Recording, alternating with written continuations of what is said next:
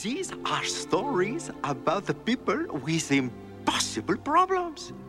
Samson loved Delilah. Oh, that was really impossible. Romeo and Juliet. Oh, impossible. but the most impossible of all the stories is impossibly small. The story of Thumbelina.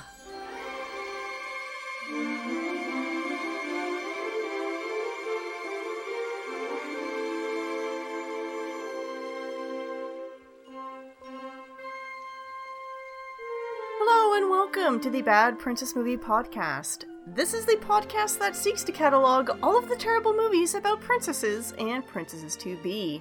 I am Christy and I am here with my friend and co host Brie. Hello. And today we are taking a look at Thumbelina. So, Thumbelina, this is a traditionally animated film that was released in 1994, and it was based on the original Hans Christian Andersen fairy tale. Uh, Thumbelina was produced by Don Bluth Entertainment, who also brought us the features An American Tail and The Secret of NIMH, among others. To quote Roger Ebert, it is difficult to imagine anyone over the age of 12 finding much to enjoy in Thumbelina. and to be fair, I feel like maybe a lot of my enjoyment of this film does come from nostalgia. oh, abs- absolutely. Because I was definitely six years old when this film came out, and it, it I probably watched it around that age, and so I was not over the age of 12. But hmm. I did love and adore this film then, and there's a there's a big chunk of my heart that still loves it now, even Yeah. even though it's got some issues. Yeah, and Ugh. and I mean on that note, um we are taking a look at Thumbelina specifically because Brie requested it. This is this is uh our way to celebrate Brie's birthday because around the time that this episode is going to be released, it'll be Brie's birthday. Yay! Happy birthday to me. I I completely share your sentiment about this one, Brie. I I too I watched Thumbelina back in the day on VHS. Uh, Probably in my grandma's ba- basement because that's grandma always had the best movies. Oh yeah. Her her private collection of VHS tapes that she bought purely for the grandkids, but also would never let us remove from her basement. Well, no, because you always had to have something to do at her place, so she got to Yeah. keep them there. Yeah. Um, but I, I same same thing for me. I Thumbelina is a film that we're gonna have a lot to say on the plot and some of the characters, but at the same time, I love this film. There, there is just a deep love from my childhood for this movie in me. Like watching it now, I'm, I'm there's there's a lot to to uh be like, what the hell? But at the same time, it's done so lovingly. it's it's genuinely there's just something about it and it's very hard for me to identify and and whether or not it is just nostalgia it's so hard to tell but it's just this film has so many problems and yet I don't care because it's just also kind of sweet and charming Yeah, it's just charming. It's so weird. It's such a strange movie. The structure of this film is bizarre, yeah but at the same time, yeah, it's just there's something about it. The songs are are del- there's leading up to rewatching this because I haven't I don't remember the last time I watched this film, but I watched it so much as a kid that there are huge chunks of the songs in this movie that still just live in my brain. So I was just like humming Yeah. them to myself all week.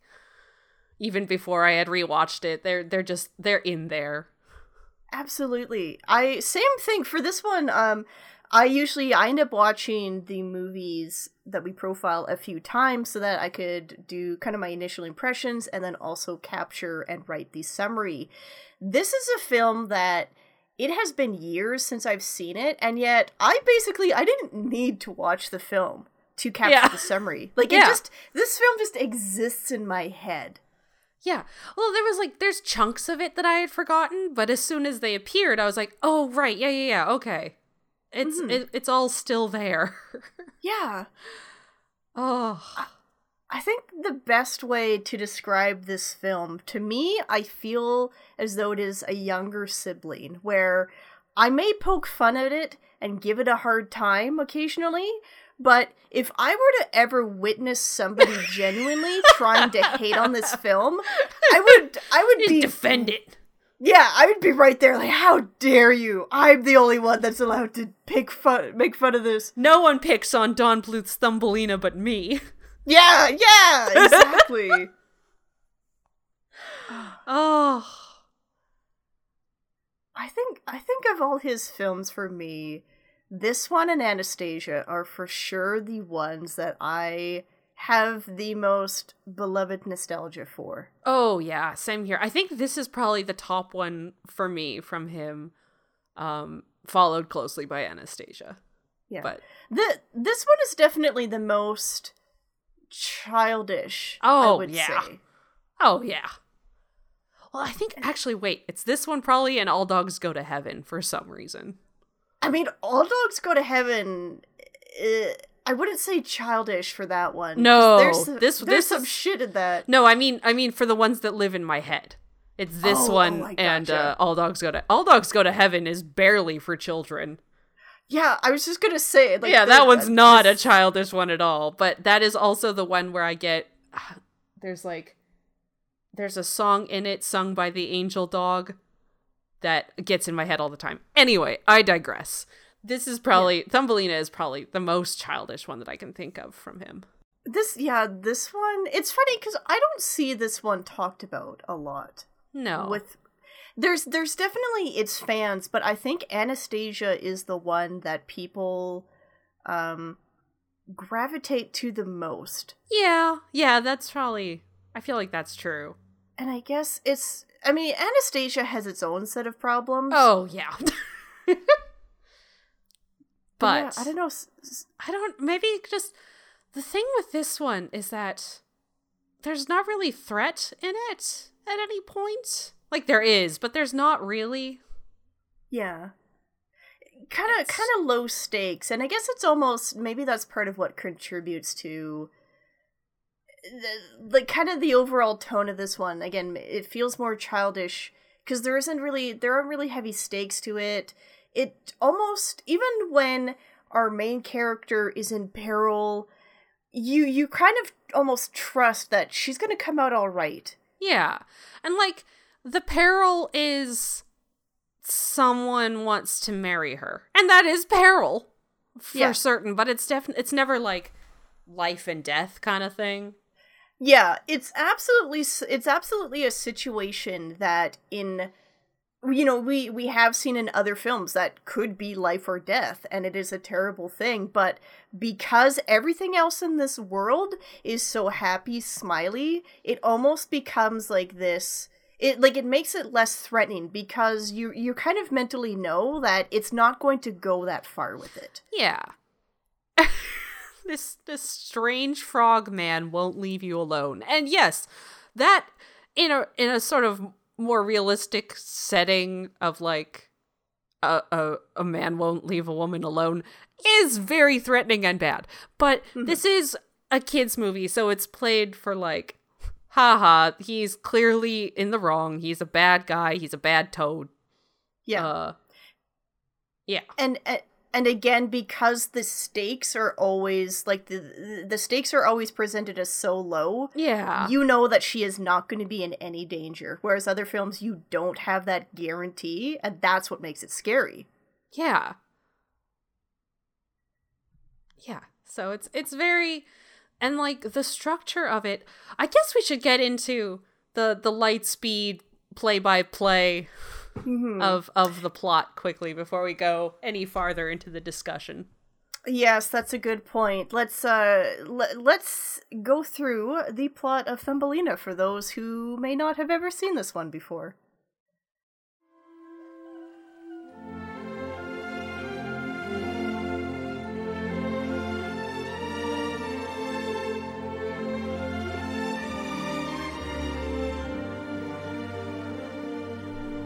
Once upon a time, there was a lonely woman who longed to have a child.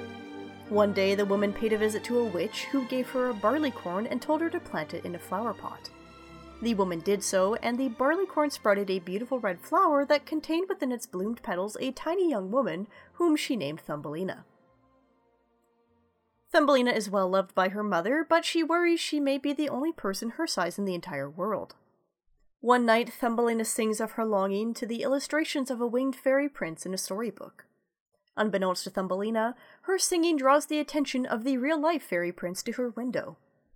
The prince, named Cornelius, introduces himself. Thumbelina. Oh, it's a lovely name. Thank you. I'm Cornelius. Cornelius. well, that's a funny name. Oh, I I mean it's perfect. The two hit it off, and Cornelius takes Thumbelina on a romantic flight through the nearby fields. Afterwards, Cornelius promises to return to Thumbelina's home tomorrow morning and flies off, while Thumbelina goes to sleep. Unfortunately, while they were off on their romantic flight, Thumbelina caught the eye of Mrs. Toad and her son, Grendel. Mrs. Toad sneaks into Thumbelina's home and kidnaps Thumbelina. The next morning, Cornelius arrives, only to find the house in disarray. After hearing what happened, Cornelius races off to try and find the toad that kidnapped Thumbelina. Back with Thumbelina, we are formally introduced to Mrs. Toad and her family, a group of traveling performers. Mrs. Toad explains to Thumbelina that she kidnapped her because she wants Thumbelina to join their group. Mrs. Toad also reveals her intentions to marry Thumbelina to Grendel, who's fallen in love with her. Mrs. Toad strands Thumbelina on a lily pad while she goes to collect a priest to perform the ceremony. Thumbelina shouts for help, which catches the attention of a passing swallow named Giacomo. With the help of Giacomo, some fish, and some bugs, Thumbelina is safely deposited onto the shoreline. Giacomo volunteers to try and find the Vale of the Fairies for Thumbelina, the mysterious home of the fairies, while Thumbelina goes off on foot to try and find her mother's home.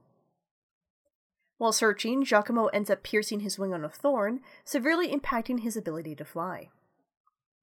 Soon after, Thumbelina is accosted by a lecherous beetle who ends up whisking Thumbelina away so that she could perform at his nightclub, disguised as a female beetle. When a wardrobe malfunction reveals Thumbelina isn't a beetle, the club boos her, and Thumbelina is kicked out. Sorry, Toots! I guess you're too... ugly! Don't worry. You'll get over me. Grendel hears what happened and interrogates the beetle for Thumbelina's current whereabouts. The beetle offers him an idea. Grendel should use Cornelius as bait to trap Thumbelina. Grendel rips off the beetle's wings, telling the beetle that he'll get his wings back after he brings him Cornelius. Cornelius, meanwhile, while searching for Thumbelina, is caught in a winter storm. He falls into an icy pond and ends up frozen in place as the water freezes over. The beetle happens by and begins taking Cornelius, still encased in ice, back to Grendel. With winter fully set in, Thumbelina is rescued by Mrs. Fieldmouse, who brings Thumbelina into her home and tells her that Cornelius was found dead in the snow. That is so sad. What? That he was found stone cold frozen dead in the snow. No, But of course you knew that. no, no. Cornelius? No! That is so sad. No, it's not true. No! Thumbelina cries out, which is overheard by the beetle who is eavesdropping at Mrs. Fieldmouse's chimney. Thumbelina has no time to mourn, however, as Mrs. Fieldmouse insists they go deliver food to Mr. Mole. In return, Mr. Mole shows Thumbelina something he found in one of his tunnels, which turns out to be an unconscious Giacomo, who fell into the mole's hole thanks to his injured wing. While Thumbelina is distracted, Mr. Mole asks Mrs. Fieldmouse to convince Thumbelina to marry him, to which Mrs. Fieldmouse agrees. Just before she and Thumbelina return home, Thumbelina promises to return to tend to Giacomo later that night. Elsewhere, the beetle has returned to Grendel with the still frozen Cornelius and reveals that Thumbelina is currently living with Mrs. Fieldmouse underground. Grendel runs off, leaving Cornelius behind. Seizing the opportunity, a few of Thumbelina's new insect friends build a fire and begin thawing Cornelius out. Later that night, Thumbelina visits Giacomo. Thumbelina ends up talking herself into marrying the mole, rationalizing that he can at least take care of her. Overhearing this causes Giacomo to return to life, telling Thumbelina that he will resume his hunt for the Vale of the Fairies. Giacomo flies off before Thumbelina can tell him that Cornelius is presumed dead. The next day, Thumbelina walks down the aisle, preparing to marry the mole. During her walk, she sees and hears visions of Cornelius singing to her. When the time comes for her to say, I do, Thumbelina refuses. Grendel bursts in from the ceiling to claim Thumbelina for himself, but Thumbelina refuses to marry him as well. She races off, with the wedding party and Grendel in hot pursuit. Unbeknownst to Thumbelina, Cornelius arrives, having been fully thawed from his ice prison. While Thumbelina runs through the mole's tunnels to freedom, Cornelius and Grendel duke it out. Locked in combat, they end up falling into a deep chasm. Thumbelina manages to get outside, and she's greeted by Giacomo, who excitedly tells her that he has found the Vale of the Fairies. Giacomo grabs Thumbelina, and they fly off together to a patch of weeds covered in snow and ice. Giacomo urges Thumbelina to sing, and she does so, which begins to melt the snow and ice.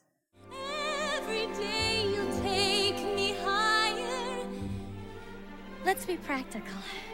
This isn't the Vale of the Fairies, and Cornelius is never coming back. And I'll never let you fall. You. It's you. Cornelius, you're alive! They kiss, and after they do, two beautiful wings sprout from Thumbelina's back. The Vale of the Fairies is fully thawed, and wedding bells begin to ring.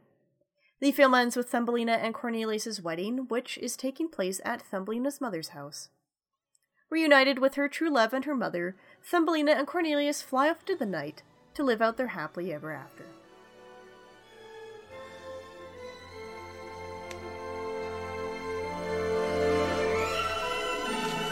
Au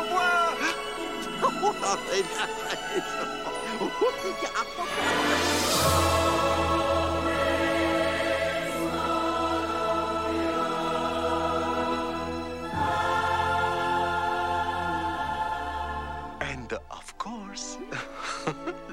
they lived happily ever after.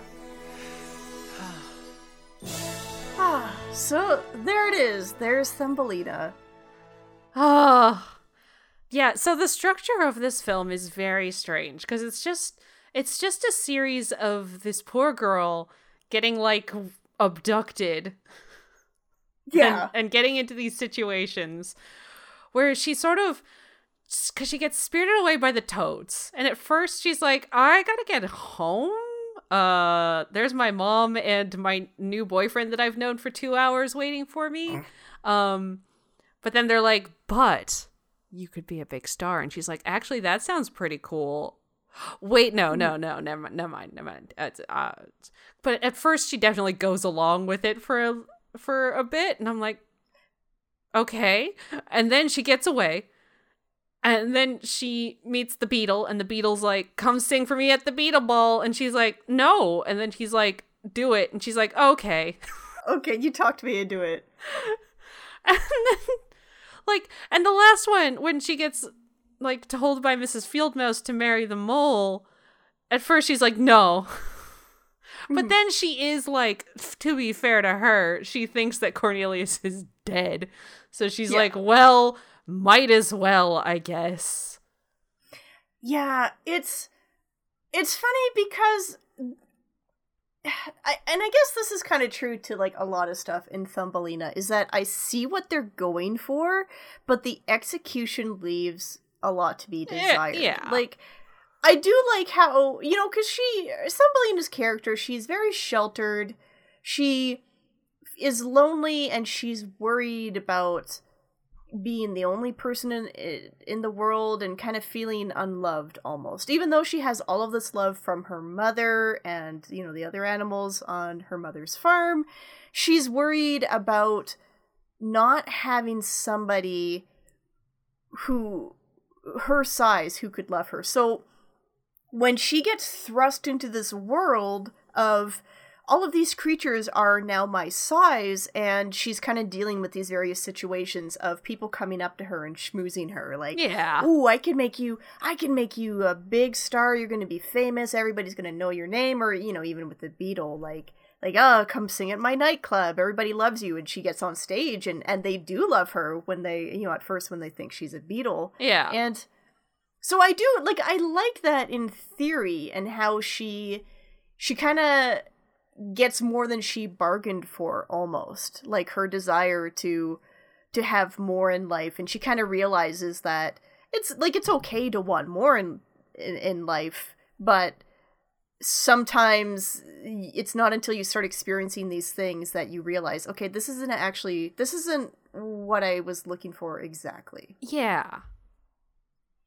But in the movie itself, I think Thumbelina has a big issue with how it kind of comes across as like she's flip flopping a lot, where it's not so much that she is sort of succumbing to these various temptations, albeit temporarily. It's that it's almost like she just gets distracted from yeah it's like she's goal. she's got a she's got a point and a goal and then like something happens and she's like oh okay uh, i'll Yeah. i'll dance at the beetle ball that's fine Yeah.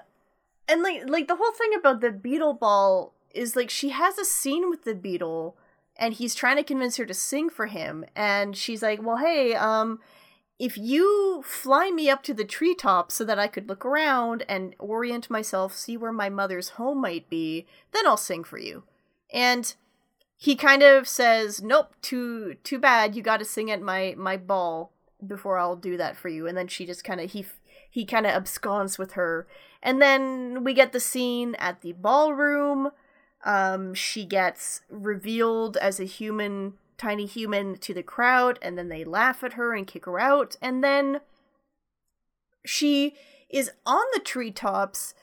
Presumably, she could look around, but she just doesn't. And instead, she's more focused on now she she feels very self-conscious because the beetles think that she's ugly. Yeah. and then giacomo giacomo cheers her up and he's like no no no cornelius must think you're beautiful. And she's like yeah you're right. And then the scene ends.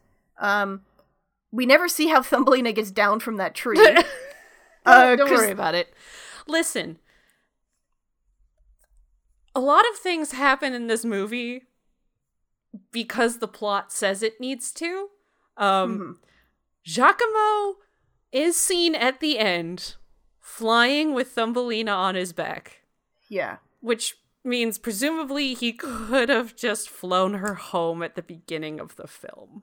And Yeah. none of this had to happen. So that's sort of just a matter of like you just kind of have to let your let your sense of dis your disbelief take it away because it's just like Giacomo. There's like the scene where she's on the lily pad, she's about to go over the waterfall. You're like, Bird, you can pick her up, but he, like, you can fly with her. Just Yeah. let her on your back and fly her home, and then the movie doesn't have to happen. But then the movie wouldn't happen, so that's not gonna Yeah. work. Well, and that's and that's the thing. And and so yeah, we need to we need to we need to talk about this right away. Is Giacomo kind of like he causes the biggest plot hole in the movie. Yeah. And as you said, we see that he can fly her home, but for some reason He doesn't. after no he doesn't for some reason even though like like they rescue thumbelina she's on the shore and she starts talking about how oh it's impossible. I'll never be able to find my home in cornelius. And he's so fixated on like oh you must follow your heart da da da. And it's like giacomo just fly thumbelina home. Th- Like- this can be solved very quickly. And I feel like it wouldn't be so bad if they didn't show him giving her a ride on the way home or on the way to the Vale of the Fairies at the very end of the film. Because then it's like, okay, if you had never seen, then you could just say, maybe he can't fly with her on his back. Maybe that's just not a thing he can do. yeah But then he does. and you're like, Yeah. Giacomo! Giacomo! yeah it's just it's so confusing i like i don't know if the intention was that he was it, like if he was just so fixated on the idea of finding the vale of the fairies that it was like that's like no no no this is my highest priority this is this must be done right away thumbelina you gotta you gotta figure out your own way home because i gotta reunite you with your beloved Yeah. Like- it's like you know what would help that Giacomo if she was home and safe and you could just go find the prince and bring him to her. Yeah, just like take her home and then She's just a tiny little human. yeah. She's we don't even know how old she is at this point. She was she came out of that flower a 16-year-old girl. How how many days old is she? Yeah. She doesn't know shit about shit. No. You're just letting her wander. Like, I'll follow your heart. It's all good, but like, also, you can do that from your home sometimes. Yeah. I I don't know if like cuz he like the song follow your heart. I don't know if it was meant to be this thing about um you know, take charge of yourself and do shit for yourself. I If probably that's what the message was. maybe he it was supposed to be him being like, oh, she'll just find her way home and it'll be super easy and simple, and she'll just like she just needs to do this to build up her confidence because that will lead her to believe that like it, she should follow her heart and nothing's impossible and she can do it for herself. But as soon as he found her at the top of that tree after getting like by Kidnapped. a like kidnapped and then yelled at by a bunch of bugs, yeah. Like he should have just been like, "Oh, okay. You know what else is not impossible? Me flying you home." Yeah. It's like, all right, I gave you a shot that, you know, fool me once, you know, fool me twice kind of thing. yeah. It- it's it's especially egregious because after they sing, she basically immediately gets kidnapped by the beetle. Yeah, it's she he- flies off, she walks away, and then like 30 seconds later in film time, she is she is then grabbed by a beetle and and kidnapped again. This this whole thing with Giacomo, um, the thing is, is that we can kind of this whole thing has its roots in the original story of Thumbelina. In that version, in the original version, the swallow only appears at the end. Instead, Thumbelina is rescued from the toads by a combination of a butterfly helps her out and then some fish. So I guess in in an attempt to streamline the plot, they decided to give that role to Giacomo, and they just never really bothered to address the massive plot hole that it created. Yeah. And I mean, to be fair, I don't remember that bothering me as a child. Like, I don't Yeah. think I ever caught that when I was six years old and watching this. So, I mean, fair enough. Yeah, But also, You know, that's that's true too because I don't think I remember having any issues with it as well. It's I guess it's only like once you start getting older and you're a little less willing to suspend your disbelief that that's when this Yeah. film starts to fall apart a bit. yeah, which I guess is what they were talk what what was- what was being talked about when it's like there's nothing for you if you're over 12 it's like once you've developed that s- s- suspension of disbelief Yeah, it's It's gone. apart. yeah Yeah, So you got to have your nostalgia for it set in place yeah. by that point. You you know what I was thinking? Here here's my my proposed solution to this is since the passage of time since It's so the attempt so nebulous. It it is, but let's let's let's say for the sake of argument that it's portrayed a lot better uh, in this film. I'm sure we'll talk about it more at length momentarily, but um, why not have Giacomo appear as a baby swallow at first, so he can help Thumbelina get off the lily pad, but he's too small to fly her around, and at the end of the film, when they're reunited, you know, since time has passed, now he's big enough to fly her home. Yeah. Something like that. That would have been good. Cuz like Yeah, cuz the whole thing in this film is like fall, winter and spring happen within this passage of like 4 days. 3 days, 4 days. It's kind of wild. And like I wish winter was only that long, but also what the heck's going on? Yeah, like- yeah, it. the first time Cornelius meets her, they're all like his parents are all doing the thing where they're making the leaves gold for the fall. And mm. then that night he goes back to them and is like, I've met the girl of my dreams. Hold off the winter frost. I need to go save her. And they're like, winter frost is like in a day. And Yeah. it's like, d- uh, Specifically, they What? say that they could only hold it off by a day. yeah. And then, as we see through the events of the movie, it goes uh, like we see the frost, and then it's winter, and then by the end of the film, uh, it seems to be that spring is ushered in when when Thumbelina dethaws the Vale of the Fairies. It's springtime now. Yeah. So winter was a day to two days long. That's it. Yeah, that's that's what it feels like, and Damn. and it's awkward because like I, I rationally i know that i'm sure the intention is that months should be passing that this is supposed to be she's gone for an extended period of time but how it just doesn't feel like that in the movie. Like you said it feels like this happened in, in maybe four days to a week at most. Yeah. It's it's a little weird. yeah. Like this poor girl had the worst four days of her what months long life, however old Yeah. she is at this oh point. god It's like this this woman goes to a witch. Is like, I would really like a child, and it's like, here, plant this barley corn. From mm. it will spring a fully grown sixteen year old girl. That's your daughter now. Congratulations. And then Thumbelina's mom was like, "Oh, sweet. Well, that seems pretty cool. I could skip out on all that, you know, hard stuff of trying to raise a tiny human." And then that flower opens up, and she goes, "Oh, fuck! the damn witch screwed me." It's, that's what she went. She asked the witch for. She was like, "I would really love a tiny human to raise myself," and the witch is like, "Yeah."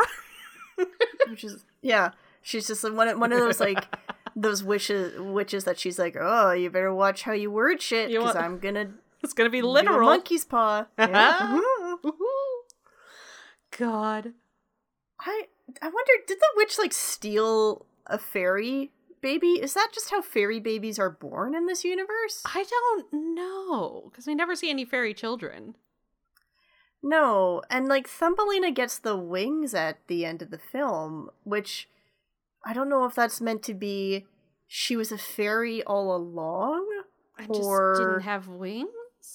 Yeah. I don't know. I don't think there's an answer for us here.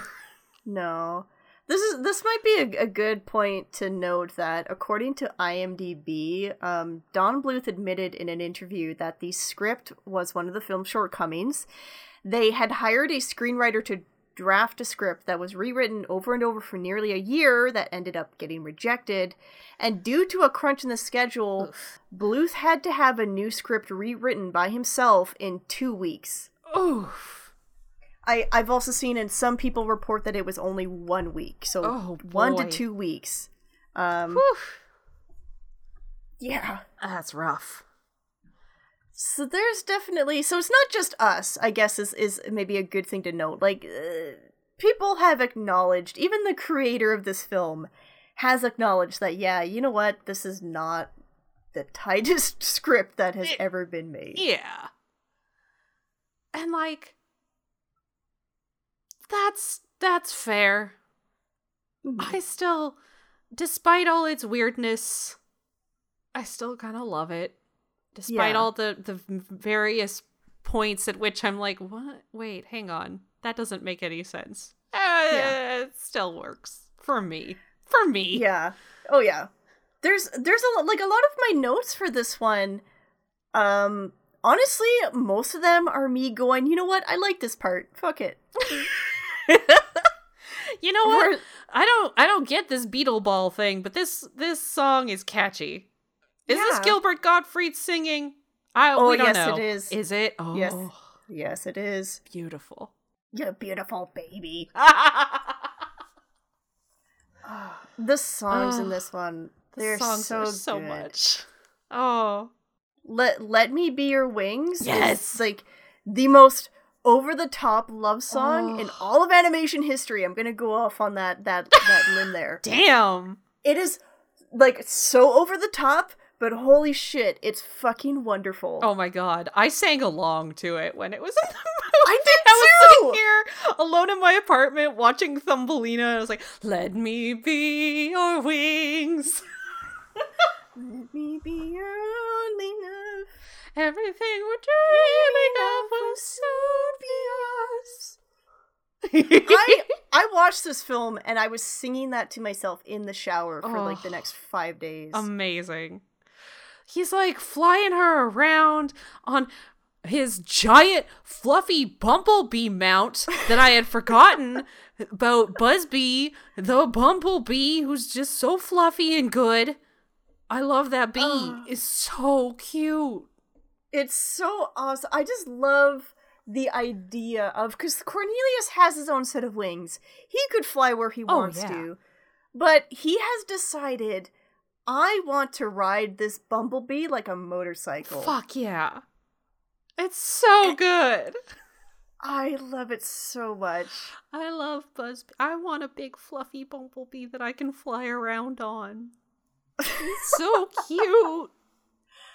So adorable. Oh. oh. but the song, they just it is jam packed with just these visual like it's it's so funny the song to Oh yeah. because every every metaphor that they talk about in the song they visually represent on screen Oh, and that's where it almost feels over the top because it's like I, I you know i'm all for having those fun little visual things that go along with a song um yeah, like I think that's the way to do it. Like it's just kind of a fun little tie-in between the music and the melody and then what you're seeing in the scene. This film goes so over the top with it. It's fantastic. Like it almost feels like like it's okay, Don. Like you can leave. You don't have to have a visual metaphor No. for every single line of the song. when when he says we'll see the universe and dance on Saturn's rings, that pumpkin is gonna raise up in the air and they're gonna fly around it and leave a little sparkle trail like it's Saturn. Yeah, get it? Get it? Cause he he said it. I love it. And I love it. Oh, so wonderful. Oh, it's so good. I I to go off on some of the other songs here. Um I got to mention Marry the Mole because this song um I I need I just need to say something controversial yet brave. I don't think Marry the Mole is that bad of a song. I don't. I don't get How could you say something towards so controversial Thank you. and yet so brave? Thank you. Thank you. Um, I'm not sure if I agree. Oh, come on. I I do I like I love it, but it is bad. Like I Like it I, I love it, but it's it's kind of awful. it's definitely it's not my favorite song of the film, but I don't know, it's just kind of charming in a dumb way. Like it's just it's an upbeat song about how love sucks and you should just marry for money. like that's great. I no, love it is great. I love it, but it is it's kind of it's not the strongest song in the film, you know. And, and Carol Channing just has a fun oh, sounding voice. She's having a great time. You can tell Mrs. Fieldmouse wants that mole D, and by D I do mean dollars. Uh, By D I mean dollars and diamonds. How dare you? How dare you? God damn you. This is true though. She but you know what? I do love like she cuz she does. She she very clearly wants the mole. yeah. Um no, but she the wants the time- mole's money. yeah. It's like so whatever whatever way she could get it, you know, whether it's it's like I would prefer to marry you myself, but also if you're just going to give me money to get you married to somebody else, all right, I'll I'll settle for that. Sure. Yeah. Why do these little rodents need money anyway? But whatever, I guess. Well, and you know that's the thing is that it was like human-sized money that Yeah. he has like a treasure hoard. he has like a treasure hoard, and it's like all these jewels and necklaces and opulence. Yeah. it's like, why do you need this? These animals, for whatever reason, bought into the Capitalism. human currency. I don't know. It's very mysterious. I should be before we we move on too far from Marry the Mole. I should note that this song won a Golden Raspberry Award, also known Oh. as a oh. Razzie, for worst original original song. Oh my god. Yeah, I believe that. I just I don't get it. It's Deary, adorable. Marry the mole. Romeo and Juliet. We're very much in love. They were wed. They honored every vow, and where are they now? They're dead. Dead. very, ah. very dead. And that's that's a great part because oh. Thumbelina is happily bopping along to this. Oh yeah. like she does I feel like if you if you sing a song at Thumbelina, she's in. Oh yeah, I think that's I think that's the thing of the film is that like if you put something to her in the form of a song, all right, yeah. she's in. That is that is absolutely it because there's so often that Thumbelina is is like she's grumpy about something like even with Jacquimo's song how he starts like singing about how you have to follow your heart. Thumbelina's giving these like exaggerated like no like you're you're full of shit Jacquimo like not you know like that kind of attitude like I'm Yeah. not listening to you.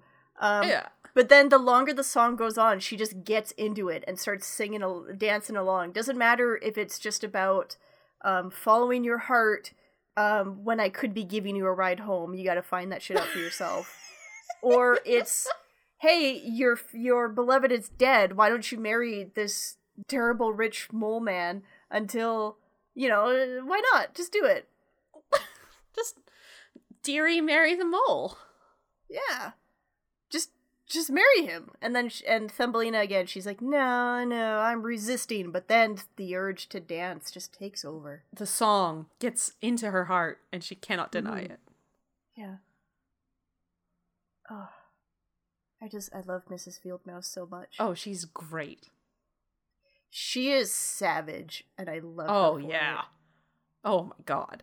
Just the way that Thumbelina finds out that everyone thinks Cornelius is dead is she's just like, "Oh, it's so sad you were you were engaged to him?" Man, it, it's so sad that they found him stone cold frozen dead in the snow. But you know that, Yeah. right? And she, Thumbelina's like, "Ugh." Yeah, Thumbelina starts like freaking out as you know, as you would expect. "Yeah. And then Mrs. Fieldmouse is just like, "Oh, sorry," you know. oh, my bad." Yeah, Whoops. sometimes I just blurt shit out from time to It's time. like Mrs. Fieldmouse. Come on.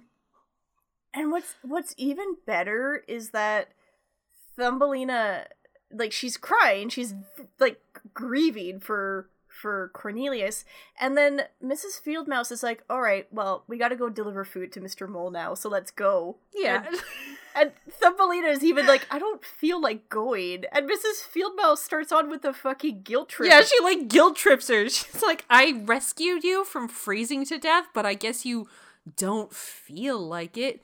it's just like, damn. Cornelius was the only one. Now, put this on. We'll take these corn cakes to Mr. Mole. He lives just down the tunnel. I'd rather not. Oh, I saved your life this very day, and you'd rather not? Very well. bitch, you just you just told her that her like basically her fiance just died. Yeah. Thumbelina even mentions that that like he was probably he probably died trying to find her. Exactly. Like, she's like, he was trying to find me and he died. yeah. And then, like, two hours later, Deary marry the mole. Fuck that. Yeah. I love it so much. I'm just. Damn, Mrs. Fieldmouse. I do like though, and this is skipping ahead just a tiny bit, just just briefly, but like when you're watching the credits, they have little illustrations um yes, of the different characters, and one of them is definitely Mrs. Fieldmouse getting married to the mole, and you're like, fuck yeah, she did it. Yeah. I love it. I love. I'm so glad that they put it. It's just yeah, like you said, it's just a little illustration that it's just kind of as epilogue for some of the characters. Yeah. Mi- Mrs. Field Mouse finally marries the mole, and then Oh. we see Grundel. Uh, he survived the fall with Cornelius. He has a broken leg, but he's also fallen in love with a, a, a lady toad. Yeah. And then the beetles is just that he gets his wings back. Which is it's so wild that that Grundel like just tears his wings off. Yeah, Like like they're a cloak he can wear. And he's like, "Hey, I need those." You're like, he "That's a part of your body, isn't it?" No? Yeah, like he tears them off and he's like, You'll get these back when I get Cornelius. Like, what? I don't is that how it works? I don't think that's how it works. He just like just like glue them back on? I guess. I guess that's how it works. It's in Thumbelina world. Suspend your disbelief. It's fine. Yeah. I feel like I didn't take enough notes for this one just because I was so entranced and delighted. Oh no. do do you wanna do you wanna talk about Cornelius for a little bit? yes, of course I do. He he if I had to pick my favorite Don Bluth boy, it would absolutely be Cornelius. Really? he's just kind of dorky and Yeah. he's like he he's kind of cool but he's also slightly awkward Yeah, and- he's he's like he's just a, a cute little little prince. You're like yeah cuz like when he comes back in the morning and he's all excited to see Thumbelina again, he's carrying like an armload of gifts and then like hops off of Buzzby and drops them all and he's like it's like this is just cute. yeah even even before that after they get back from their their magical flight um like they land on Thumbelina's windowsill and he is like he is so excited about being in love like he tells Thumbelina Yeah. that he's never felt this way before Oh, Thumbelina. Oh, wow. Something, I don't know, something happened to me tonight. Something, something I never want to forget. Me too. Do not forget me. Forget me nots. Oh, I'll never forget you. Never. and it feels so genuine and it's just so sweet that he is so excited Yeah. about being in love with her and he's not afraid to show it and it's just, just so adorable It's very cute. He's just And just- uh, he's just a good kid. yeah like you he is out there every day searching every minute for thumbelina and and like we kind of poke fun earlier like they've known each other for like two hours Yeah, this is It's- this is an extremely love at first sight movie. Which, Yeah. you know, again, suspend your disbelief. Yeah. It is it's it's funny to think about that that he is going all of you know, he's expending all of this effort for somebody he's only known for like that amount of time. But at the same time, like I kind of love him for it. Like he goes above and beyond to try and find her. Yeah, like it's just it's very cute. Hmm. He's he's a good egg. Yeah. I you know, I'm trying to think of a, of the other Don Bluth boys and and yeah, he's just he's just the goodest little one. Yeah. Cuz like I kind of there's like Dimitri and Mm-hmm. uh what's his face from Titan? AE. Yeah. Oh god, on that note, the back of the DVD that I have of Thumbelina, Uh-huh. um, like it does that, you know, like from Don Bluth, the director of such features as, uh, and they had they had on there, uh, I think it was The Land Before Time, but more importantly, they had Titan AE. Wow. Like, like that's like really, People really know him for that one? I forgot like- that that existed until about an hour ago. Yeah. You want to bring up Titan AE, and like the DVD was released in in uh, I think it was 2007 if I remember on the back of it because I looked, I was like. When the fuck was this released? Why wouldn't you put Anastasia? Maybe Titan was that around was Titan AE the more recent? It's that's the most recent one, isn't it? Or was Anastasia the most recent one? Uh, um, if I remember correctly, Anastasia was first because that was his first, the first movie that he did with, um, because he started working with Fox, um, their animation division, Okay. and then Tit- Titan AE, I believe, was the second one, the second and last, um, ah that he did for Fox Animation Studios. ah. For yeah, so maybe that's because it was the most recent one. And that's not to say that's I literally haven't watched Titan AE. I own it on DVD. It's somewhere around here, but I probably haven't watched it in like a decade. So that's Yeah. not to bash on Titan AE. It's just I think not one that most people have seen. Well, that's that's the thing. Like when you, if you're somebody that you're interested in Thumbelina, and you look on the back of that DVD case, like you know, it's it's just like a weird, like that's an odd choice. Yeah. Like It's a very strange choice. Anastasia is like the one that is kind of close. Like if you like Thumbelina, you will probably like Anastasia. Yeah. I I don't know how many people would like who like Thumbelina would also like Titan. AE. Not a lot of overlap in that Venn diagram. I mean, No. there's there's definitely some overlap, but not a lot. Yeah, no. But yeah, no, these are just a couple of good 16 year olds, or 16 and however long Thumbelina's been around. We don't know. Yeah. She she came Yeah. out of the flower at 16 years old, so Yeah, who Shrug. knows, really. shrug. Yeah. Oh god. I again we we kind of talked about this earlier. I I do like Thumbelina and I do see what they were going for with her character with her again being this naive woman who she's thrown into the big world. I I kind of wish that they had they had shown that she loses some of that naivety and I, I think they try for it but i guess the ending leaves me questioning whether or not she actually learns something Yeah. Well, I mean, I think the pivotal scene is when she's about to marry Mr. Mole, and then she's just like, actually, you know what? Fuck this. Fuck this. And then she runs away. I feel like that's that's where the pivotal moment is, is that she's like literally at the altar and just realizes that like she doesn't love this this mole man and mm-hmm. she's got to go.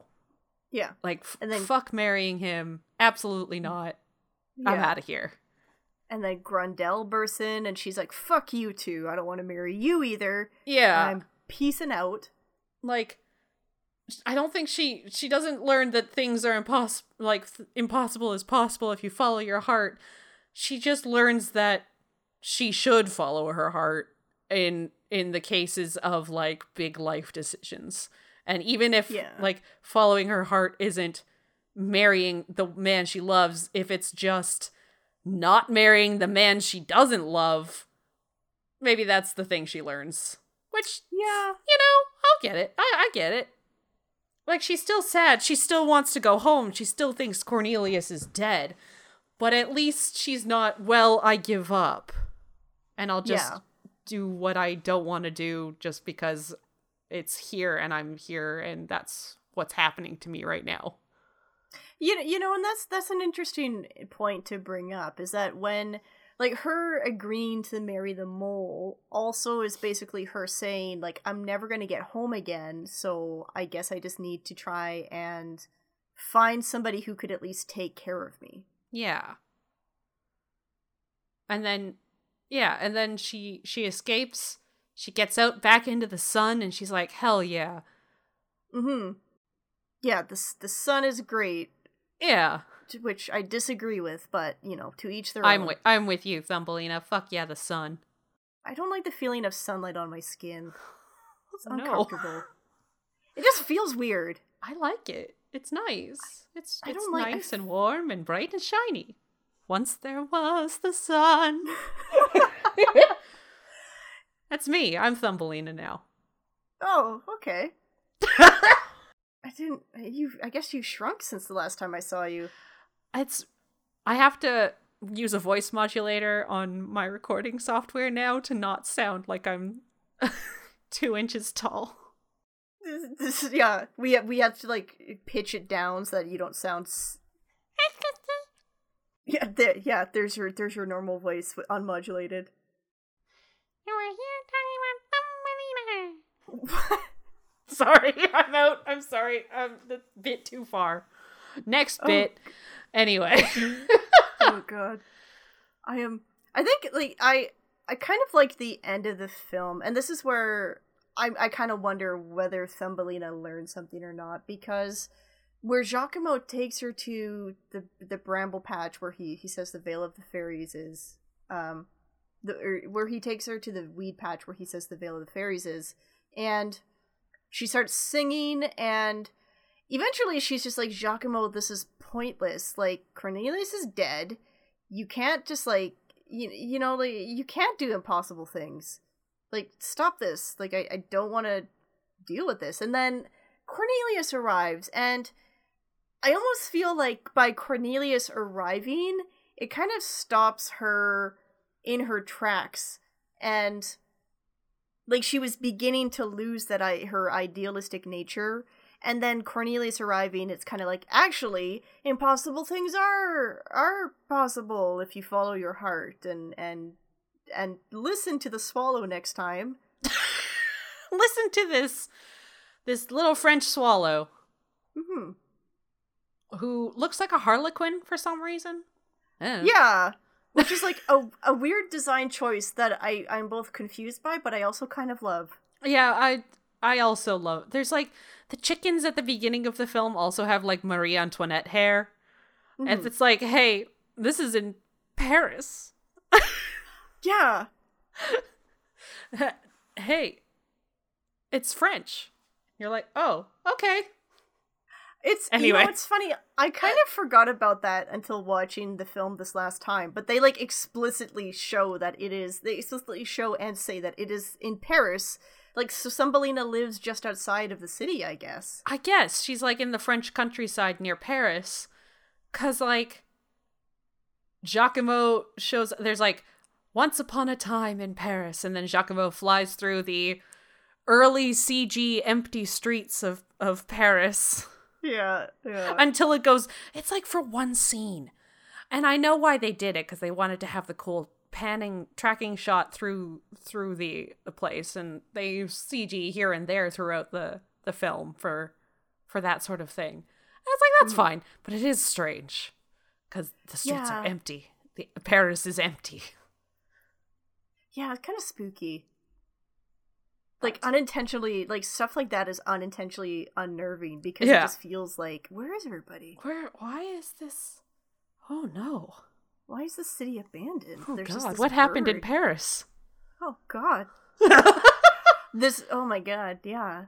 Like was this was this set after the Hunchback of Notre Dame where like everything was covered with molten lead that was poured from the bell tower?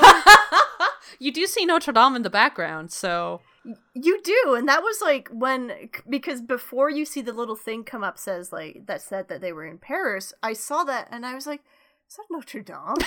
and then it came up and I was like, oh, oh okay. and it was. Oh. But yeah, there's so there's little touches like that throughout the film. Yeah, that just that just again, it's like a weird design choice, but I kind of love it.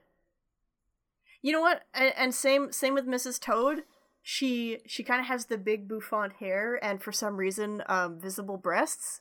She does. Uh, she's based on her voice actress, Yes, Charo. Charo, Yeah. which is Yeah. I think it's a strange choice, but it's fantastic. Charo has she's like Carol Channing in that she has a very unique voice and so the- Yeah. I like I don't think Charo has been in many animated shows. I know I've seen her in a few things here and there. And I kind of just I I still I love her. Like it's it's a fun voice and she puts a lot of herself into her voice. Yeah. Yeah, no, it's very fun. It's just this strange, sexy frog with the big bouffant hair. Yeah, and again, it's just I love it. Like I don't care. I know it's weird that a frog has has mammalian boobs. Although maybe she just stuffs her chest. I mean, Like, maybe. Huh. Who knows? So this is this this is a society of insects and animals who they have human currency and they value human wealth and also maybe human beauty standards. Uh,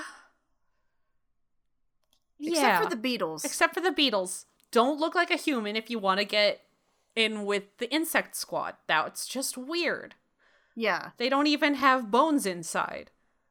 Like No. they they don't they it's not going to work. Which that was I, that was the part that confused me even as a kid that the the beetle had the hots for Thumbelina at first, but then everybody else said, "Well, I guess it kind of makes sense saying it out loud." He he had the hots for her at first, and then every all of his friends said that she was ugly. So then he decides, "Actually, I agree. You're ugly. Get out of here." Yeah. What? Yeah.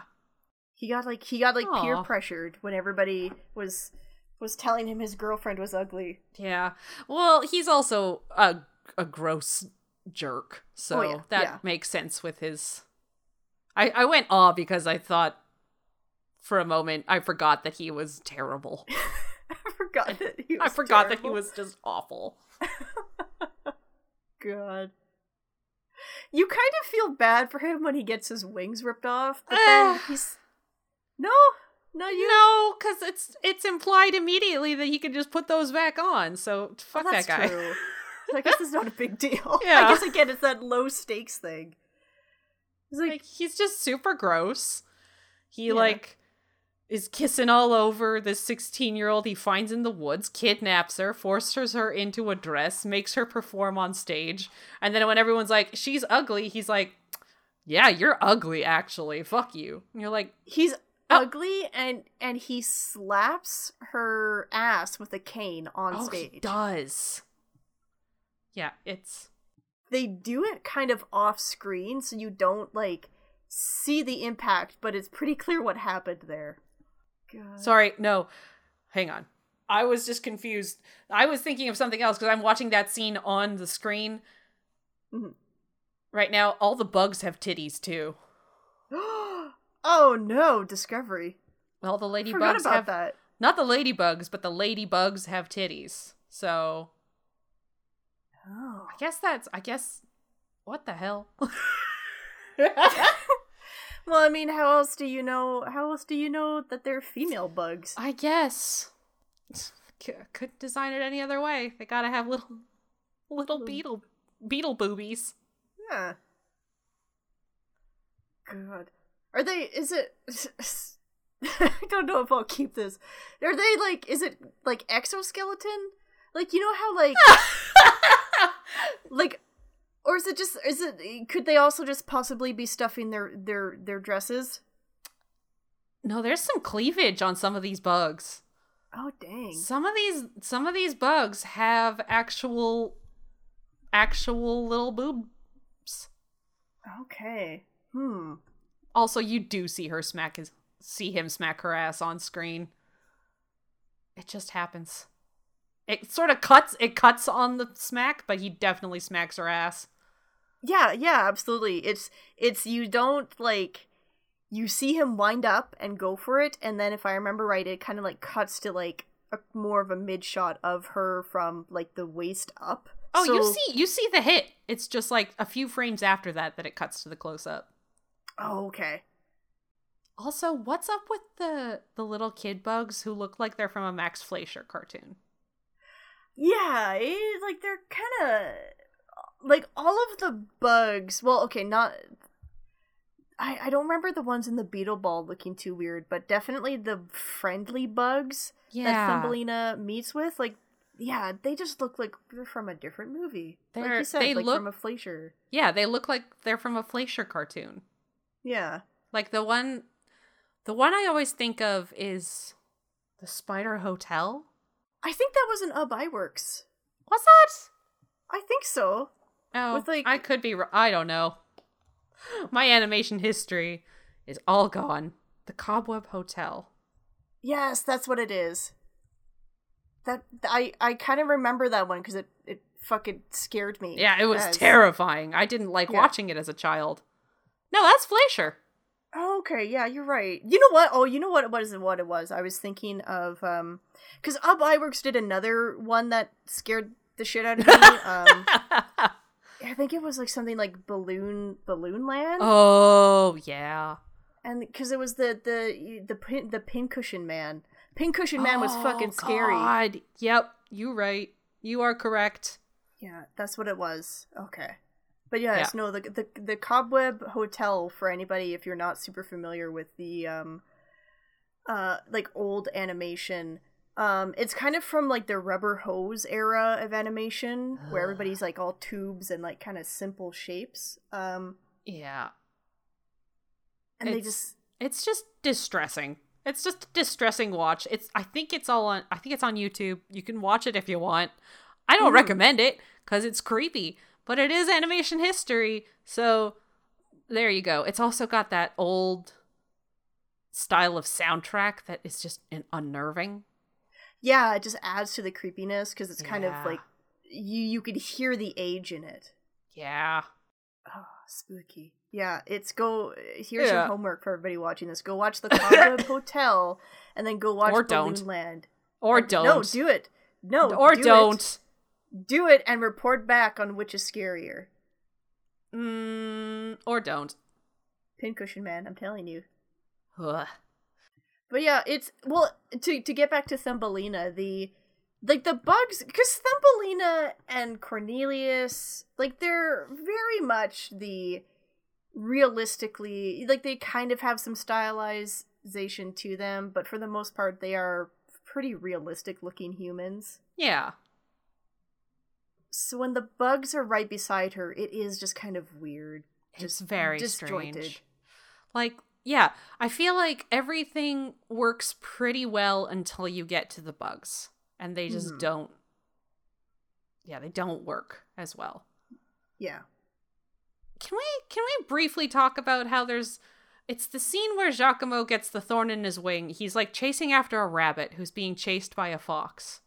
Mhm. And I'm so so there's this thing with Bluth films that if you notice it, you can't unnotice it. And it's animal mouths. He really likes them. They're in a lot of his films. Mhm. You you get the the big mouth with the sharp teeth and the tongue action in there.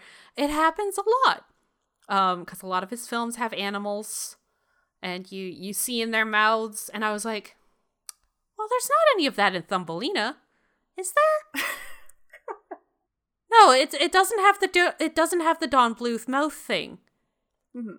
I had forgotten about the scene with the rabbit and the fox, wherein Jacquimo is talking to the rabbit, and she's like, "I don't, I don't know where the fairies are. Go ask the fox." And so he flies back, and he's like grabbing onto the fox's face, and then the fox like opens his mouth, and Jacquimo's it's like a scene from inside the mouth like uh, like the camera's at the fox's throat and you see Jacquimo in the mouth and he gets like slapped by the tongue and I'm like oh no this does have the Don Bluth mouth thing going they had to sneak one little scene in there. Yeah. Uh yeah it's i like the i always think of like he a lot of his characters have like a really big lower lip and it's i think it's because they like really pushing those lip shapes. Yeah. Which is I mean it's not a it's just a design thing but there's always some kind of scene with some someone in a mouth or a Mhm. close up of a mouth you're like sir and it Sir? just and it feels like it just stands out a lot in this film because it it almost like because that scene like really doesn't need to happen No, it just kind of comes out of nowhere. He could have just like Jacquimo could have gotten blown off course by the wind and and got thrown in because the he he gets tongue slapped into the thorns and that's how he gets the thorn in his way. He could have just gotten blown by the wind or something. But and that that's the scene if i remember right that that immediately follows um thumbelina and the beetle and jacquimo consoling her that don't worry cornelius loves you. He thinks you're beautiful. Yeah, and then the next scene is is him interacting with the fox and, and the rabbit. So it's it's a weird thing too because you are not the main character, Jacquimo. Why are you, why aren't we seeing what's happening with Thumbelina? Why are we taking time out of our busy day to see what nonsense you're up to? Instead, we just sort of cut away. And I mean, that's not. There's like a lot of. There is a lot of jumping around in this movie. Because you jump between. There's Cornelius, there's the beetle and the frog, or the toad. Uh, There's Jacquimo, there's Thumbelina. Sometimes you go back to her mom's house for a little bit. There's a lot of, of jumping about in this film. Yeah. Yeah. Which. It's just structurally very strange. It's a very strangely structured film. But yeah. Yeah, the, this is another film that it almost it, it almost sounds better by the summary because the summary is like cutting out some of the back and forth. Yeah, because like he's he's there with Thumbelina on the on the tree branch, and then so, for some reason allows her to keep going. This is the point at which I'm like, okay, you let her have a chance to follow her heart and do impossible things. Help her, Jacquimo. Jacquimo, Come she's going to die. Jacquimo. Instead, he just leaves, and it's like, what? but you go from that to him with the fox and the rabbit, and then you cut from them to the toad and the beetle, and then you cut back to Jacquimo talking to a bear, and then winter sets oh, I in. about the bear. And I think you'd cut back to the beetle uh finding Cornelius uh, and then you they they take Cornelius and then you finally cut back to Thumbelina yeah.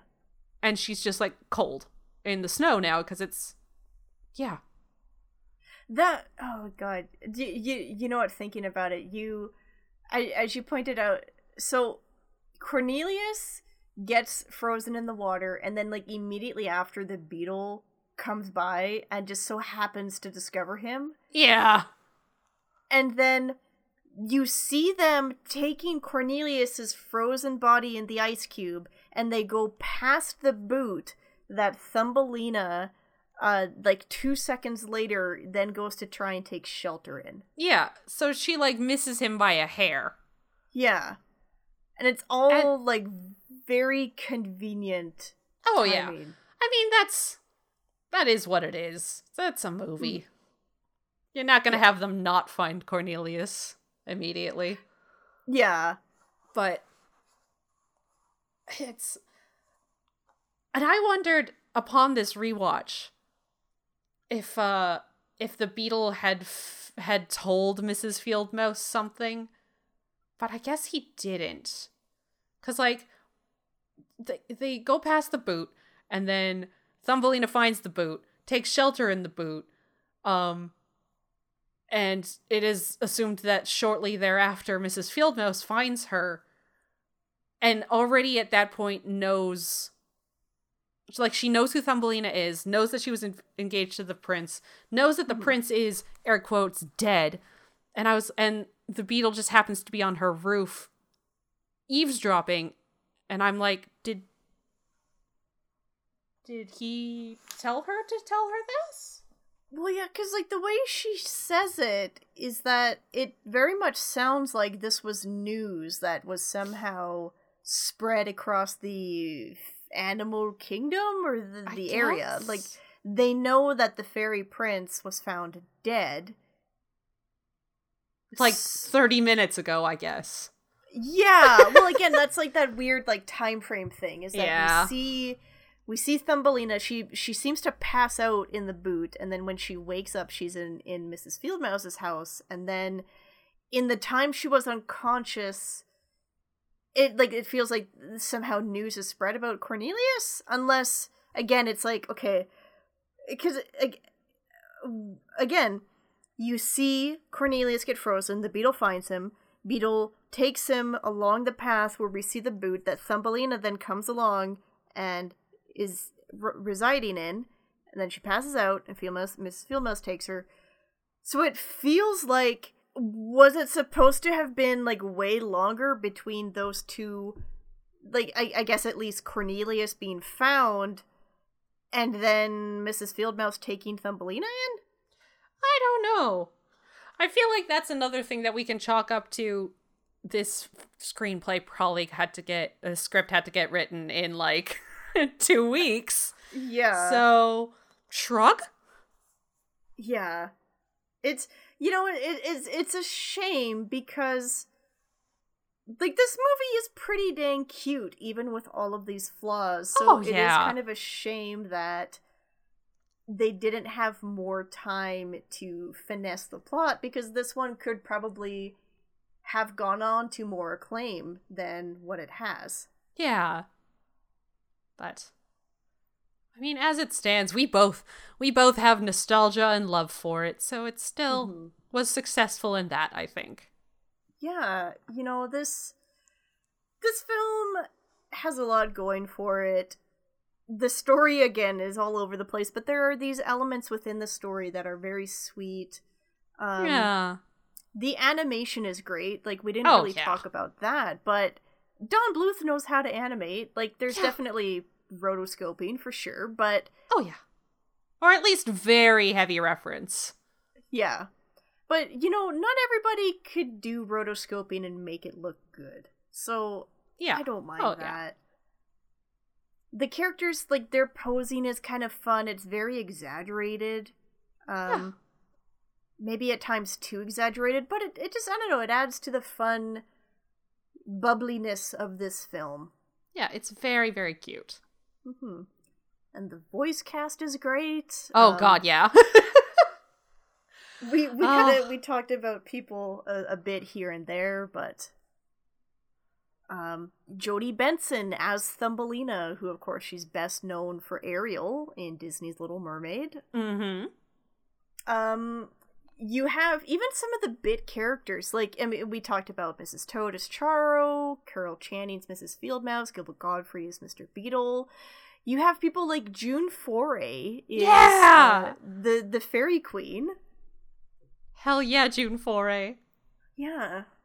Um, and which is it's kind of funny because uh, Kenneth Mars voices the Fairy King, and his voice might have sounded familiar to you, Brie, Mhm. because he also voiced King Triton in. That's what I Disney's Little Mermaid. thought. I was like, wait, Ariel and Triton are both here. Yeah, oh. I I have to share with you this weird little thing that I saw in the IMDb, uh, uh, or uh, in the in the cast list, and Mm-hmm. apparently Tony Jay. Megabyte himself, Judge Frollo, voiced the cow on Thumbelina's farm. what? He, I, Oh I went back to listen to it because I was like, "What the fuck?" But no, go back and listen to it. He has one line in the Thumbelina song. Oh my And- god. It's him. That's don't know, I- where she's from or how she came to be. But happy was the day she came. The fact I was, I was gobsmacked. Oh, Mr. Tony Jay. I can't believe they got they got Tony Jay for this, and they had him voice a cow with one line. oh. I'm happy to hear Tony Jay whenever. I am t- I am too, but Oh. I, I kind of feel like I almost feel like it's such a waste. Like, get him in there, have him voice every character for God's sake. Get him. He could have been the king, but I guess they wanted Triton in there. I don't know. Yeah. But oh, They, what That's if he was Mr. Beetle? He wouldn't have had the. I guess he could have the slime, but then it it needed that Gilbert Gottfried slime on him. I think. Not to say that that the man is Yeah. slimy, but he could definitely. No. He's got that Iago thing going on. Yeah, the the his voice is definitely more of like scuzzy, um, like used car salesman almost. Yeah, yeah, yeah. and and Tony Jay is like, like he could also be a used car sa- used car car. He could also be a used car sales. Uh, He could also be a used car salesman. yes, thank you, my interpreter. um, but he would be like you would think that he was on your side until the last like thirty minutes of the film, and then he reveals that he was evil all along. Yes. Yeah. God. Rest in peace, oh. Tony Jay. You're amazing. Oh, oh, I know. Oh, god damn it. At least he didn't didn't have to see that reboot reboot. Oh, I still haven't watched it. I still can't. I still haven't brought myself to watch it yet. I think about it from time to time. Just like just the curiosity is there, but I know that I'm going to hate it, so I know that I need to trick somebody into watching it with me. I, I need somebody to like be able to be to be like this this was shit, wasn't it? And have somebody be like, "Yes, it was. I'm glad we have this shared experience of pain so that we know how to we have somebody who can relate to our feelings of Yeah. utter disappointment." Yeah. But is there anything more to say about Thumbelina, Brie? I mean, there's a lot more to say about Thumbelina, but I think I think I've said the main the main things that I want to say. Yeah. It's just like I have such a nostalgia. I have such a a, a, deep childhood love for this film. Yeah. Warts and all. It's just Oh, that's a good way to put it. yeah. What would you recommend this one for a bad princess movie night? Yes.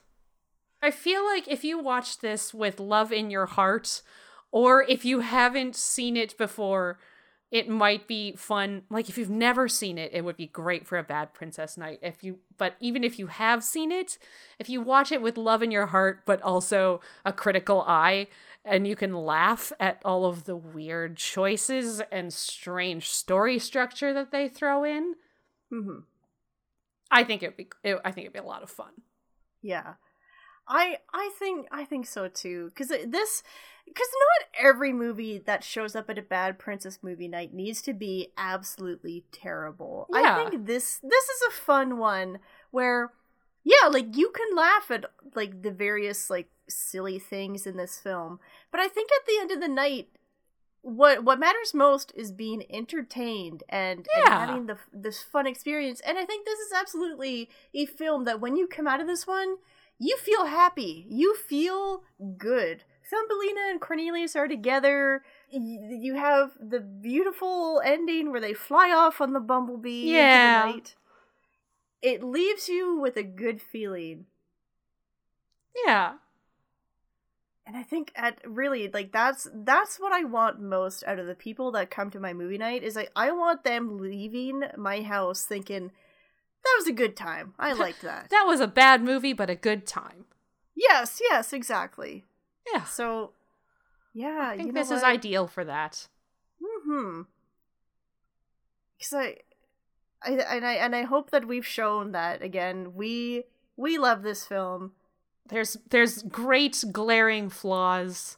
We didn't even get into the fact that this poor girl throughout the entire film keeps being like, "Please do, please let me do X," and everyone she encounters is like, "No," and she's Yeah. like, "Please, can I just, I just want to go home." Like, so will someone listen to me? And no one will. So it's like, it's it's got its problems. This film, but also Mhm. you know, in the end, it works out. In the end, it's a happy ending. Mm-hmm. And I don't know, I love it. Yeah, same here. But I think that is going to be it for us for this one, guys. So thank you for tuning in. If you have any suggestions or comments on uh, any of the films that we have profiled, feel free to email us at badprincessmovies at gmail.com. We also have the Twitter where we'll be posting clips from this and other Bad Princess movies. Yeah. You can find us there at Bad Princess MOV.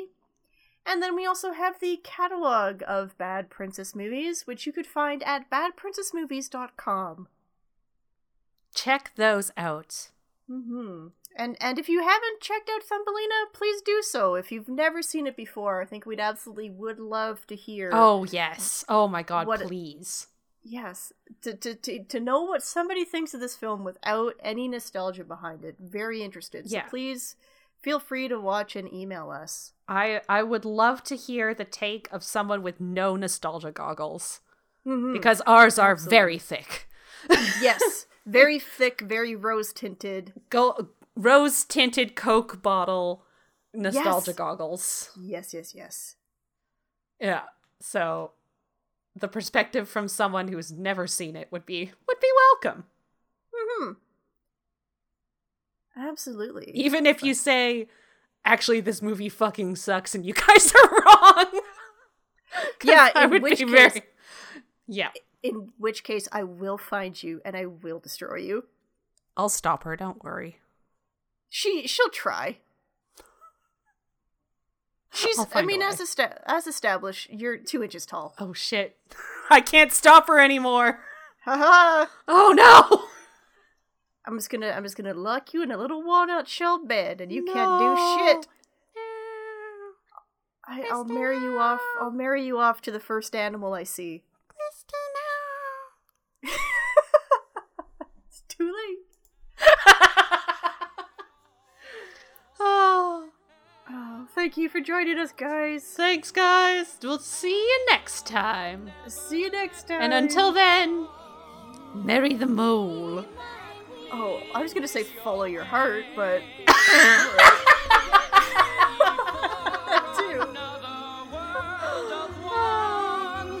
Goodbye.